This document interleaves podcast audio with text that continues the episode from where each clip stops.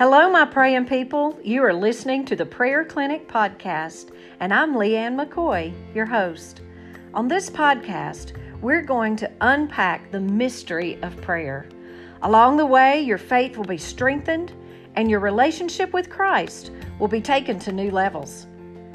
Prayer is the most powerful tool we have as believers, but far too few of us know where to even begin in exercising and using this powerful tool. Let's take this journey together and experience what happens when we pray.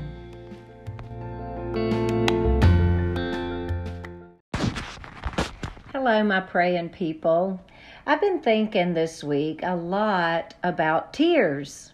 Now, it's not because I've been shedding a lot of them, well, maybe a few.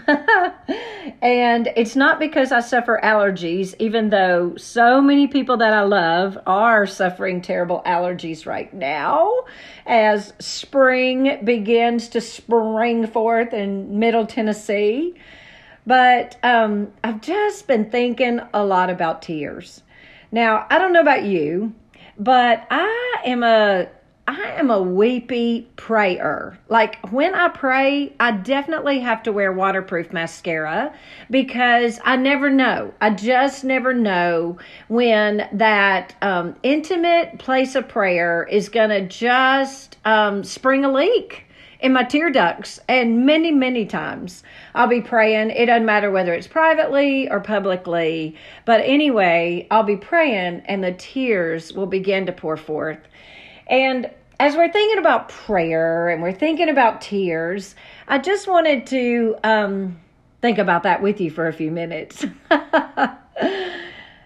when I was a little girl, my dad used to say often, and now to his credit, I will have to confess that the reason he said this often was because I really was a crybaby. I mean, if something bothered me, I didn't shout, I didn't fuss, I didn't pinch, I didn't bite like some of my sisters did.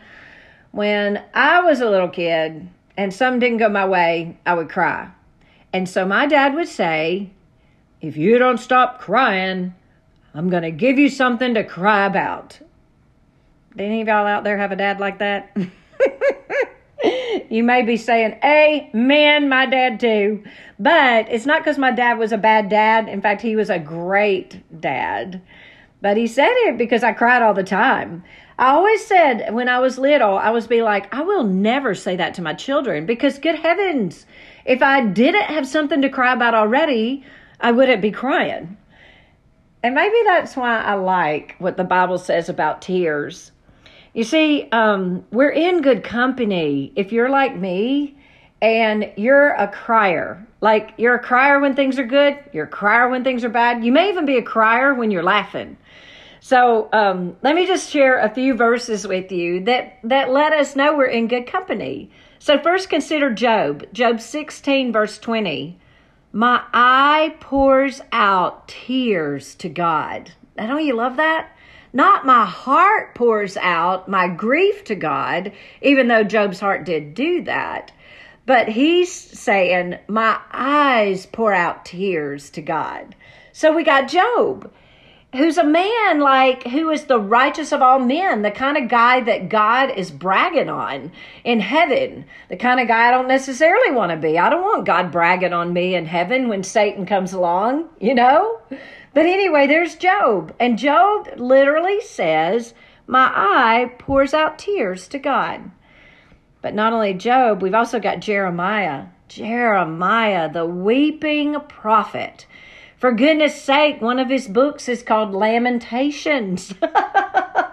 Think about that. Our sacred book, our, our holy book, our Word of God has a whole book with the name Lamentations. And Jeremiah said this in Lamentations 3, verse 48 My eyes overflow with streams of tears because of the destruction of Jerusalem. Oh, poor Jeremiah. I mean, when he's talking and when he's writing, he is crying. And not just little trickly tears rolling down his cheeks. He is weeping. I just picture Jeremiah maybe even wailing, like I've done once in my life. But I, I, I love Jeremiah. I love that we have a whole book named Lamentations. I was talking with a friend of mine the other Sunday, a friend who's not happy with the direction that one of his kids' lives is going. And I said to him, I said, you know, maybe we should host a prayer meeting where we just lament. I mean, just pour out our hearts before God. And don't worry if it's messy. And don't worry if it's not sprinkled with, it's going to be great. And praise God, even in the storm. And I know we're supposed to do all those things. But I think what I'm trying to say right now is don't we just need a safe space to get honest with the stuff that makes us sad and mad and frustrated and and needing a fresh touch from the Lord? I may still do that. I'll let you all know if we do. If we host ourselves a prayer meeting of lament, I'll let you know how it goes. Maybe we'll live stream it so you can join us as well. But anyway, we got Jeremiah who wrote Lamentations and his eyes are overflowing. So, my friends, we're in good company. We got Job. We got Jeremiah. And then look at us. We've got the man who is called a man after God's own heart. We've got David, the beautiful psalmist whose prayer journal we have smack dab in the middle of our Bibles. And in Psalm verse 102, verse 9, chapter 102, verse 9, David wrote, my tears are mingled. My ming no blah, blah, blah. let me see. I'm stumbling over what he said. He said, mingled in my drink are my tears. I have mingled drink with tears. In other words, he's drinking and crying at the same time. I I get it, man, David. I'm with you. I like to I, I, I, don't I don't do beer, but you know there might be a tear in my beer if I did beer. And so David, the original drinking and crying guy after God's own heart, is just expressing what I believe it's okay to express in our prayer life. God hears our tears. In fact, that's what I'm going to call this episode. God hears our tears, and I'm so grateful that He does. If you were flipping around in your Bible while I'm talking, which I hope you're not doing if you're driving, but if you were, you can flip over to Psalm 56, verse 8, where we are assured again by the psalmist that, that everything that's going on in our lives, that God has taken an account of these things and when we cry, He catches every one of our tears in His bottle. The last time Tom and I went to Israel, we went into a, a shop that had um, license to sell antiquities. And uh, one of their antiquities that they were selling were these tiny little ancient tear bottles. I'll take a picture of it and add it to our notes that I'll share with this episode of the podcast. But these ancient little tiny tear jars were used by the women in the biblical days to catch their tears. They would put the lip of the lid of the jar just up next to their tear ducts where our tears pour forth and they would catch their tears. And you might say, well, that's interesting, but why on earth would they capture their tears? Well, it's it's like truly very sweet what I learned from my friend Christy McClelland about what this was all about. So, when the husbands would go away to war or whatever took them away, and the wives would stay behind and they would miss these men in their lives, whether it be their father, their brother, or their husbands, when they were overwhelmed with their grief of the separation and they cried, they would allow these tear jars to capture those tears so that when their husband, their loved one, their, their father, their brother, when they returned and came back, then they would pour these tears out over their feet as an act of adoration and um, a, a visible interactive experience of intimate connection. it, it gives me goosebumps just to say that out loud. I mean, how sweet is that? That they would pour their tears out to show their husband how much they had missed him. Doesn't that bring a whole lot more understanding and insight to Psalm 56, verse 8, when he says to us, the Lord is saying to us that he has taken account of our wanderings. He's noticed that we are having a rough time. He's watched that the world has thrown you a curveball. He has taken notice that you've stumbled and you've fallen. He recognizes that your heart is broken. And when you've cried your tears, He has collected every single one of them and put them in His bottles. Our Lord, the Lord God Almighty, who loves us with perfect love, has a collection of tear bottles with your name on it, with my name on it that he considers precious because he cares so much when we're crying. I don't know about you, but that is sweet. I mean, when I think about my prayer life and how I am connecting in that in that quiet place with the heart of the God who made me, I just find it precious that He loves me so much that He collects my tears. The other day, I was in my chair having my quiet time and I was doing what I typically do, and that's pull out my journal and, and get my pen, and I just jump right in. I mean, I've tried to be a little more organized and play a praise music and just sit and listen and be quiet and worship and praise, and then ease into talking to God by going through, you know, the acts adoration, confession, thanksgiving, supplication. I try to do all that, but it's not my natural nature. My natural nature is I sit down, I open that book, and I just jump in. And normally I jump into whatever's first on my mind and on my heart. And sometimes it's um, people that I love that I'm praying for. Okay, I'll just go ahead and be honest. Most of the time it's my children that's just what it is. And I do, I, will start pouring my heart out and then I'll jump back and I'll be like, no, Lynn, don't forget to praise God first because that's so powerful. But that's not what we're talking about in this podcast. I'll, I'll do another one about that. but I was on that particular morning, I was just praying. Oh boy, I was praying for them as they came to my mind.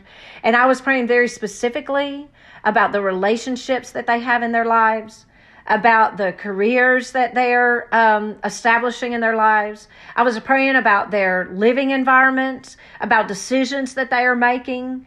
I was praying um, for their uh, the people that are significant to them, for the friends, or or for better friends, or for um, mostly for their spiritual growth and well being, for God to do just a new work in their minds and their hearts.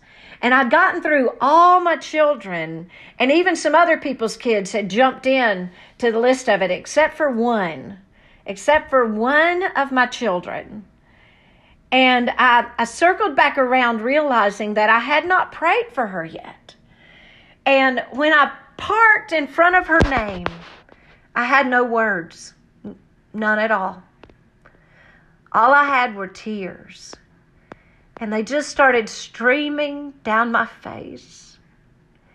And I realized that the scripture actually says in Romans that when we don't know how to pray, that the Holy Spirit will will um he'll like intercept what we're trying to do and he'll just create the prayer. Like he'll pray for us. He will intercede for us.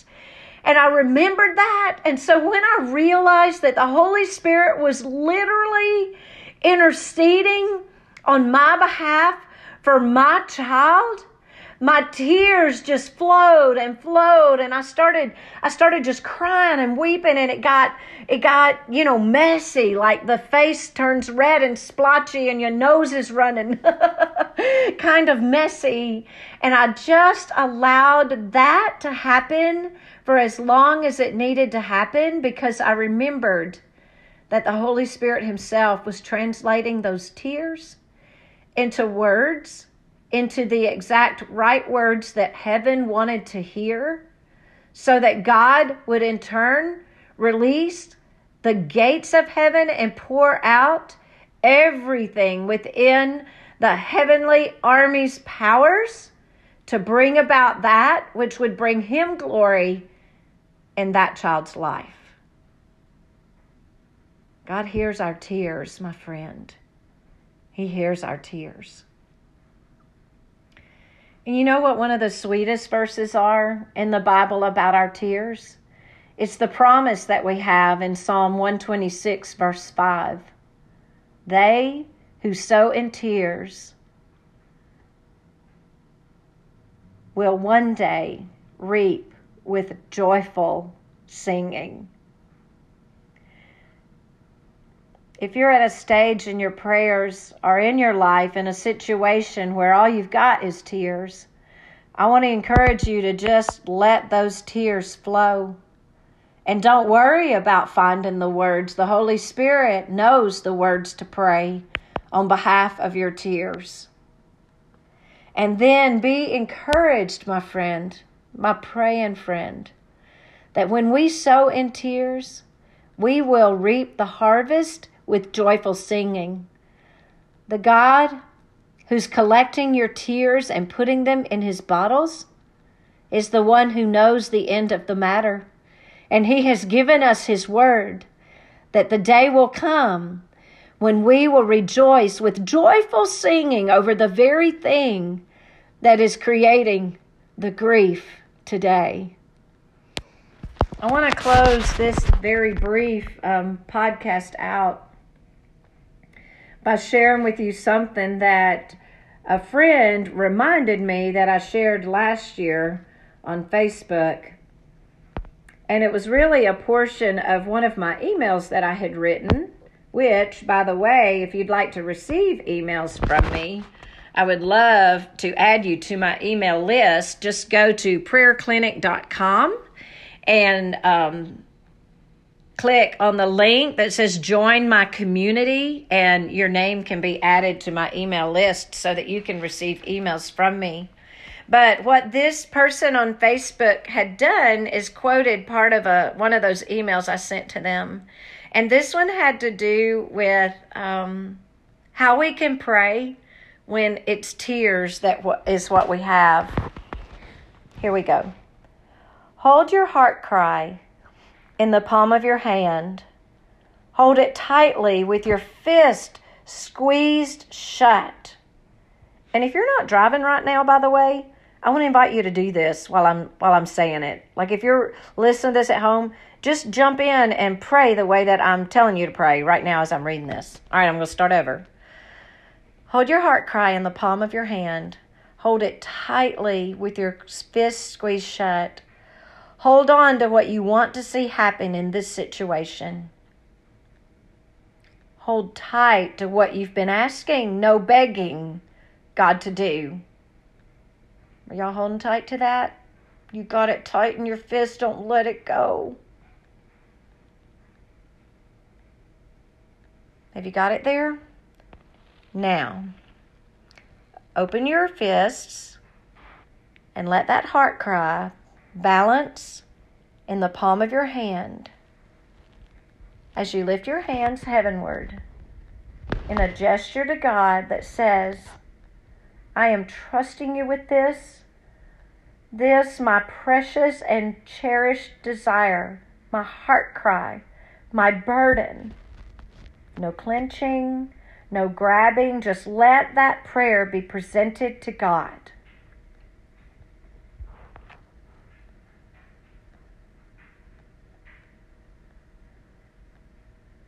Now, turn your hands over.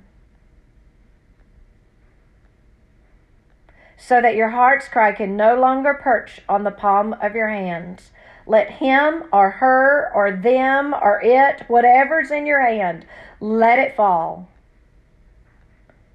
And as you're as you're watching it just fall, tell God what it feels like to have released the weight of that. And remind yourself as you profess to Him that you trust Him with whatever He wants to do with you and your heart. Lord, we are trusting you right now with whatever you want to do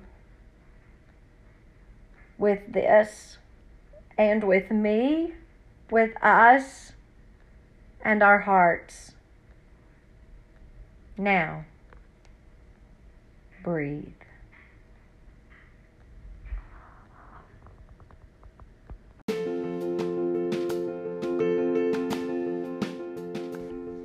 Thanks for listening to the Prayer Clinic podcast. For more information on my speaking and writing ministry, go to leighannmccoy.com. To learn more about the Prayer Clinic ministry, go to prayer.clinic. Thanks for listening. Don't forget to give us a rating and subscribe. We'll see you next time, my praying people.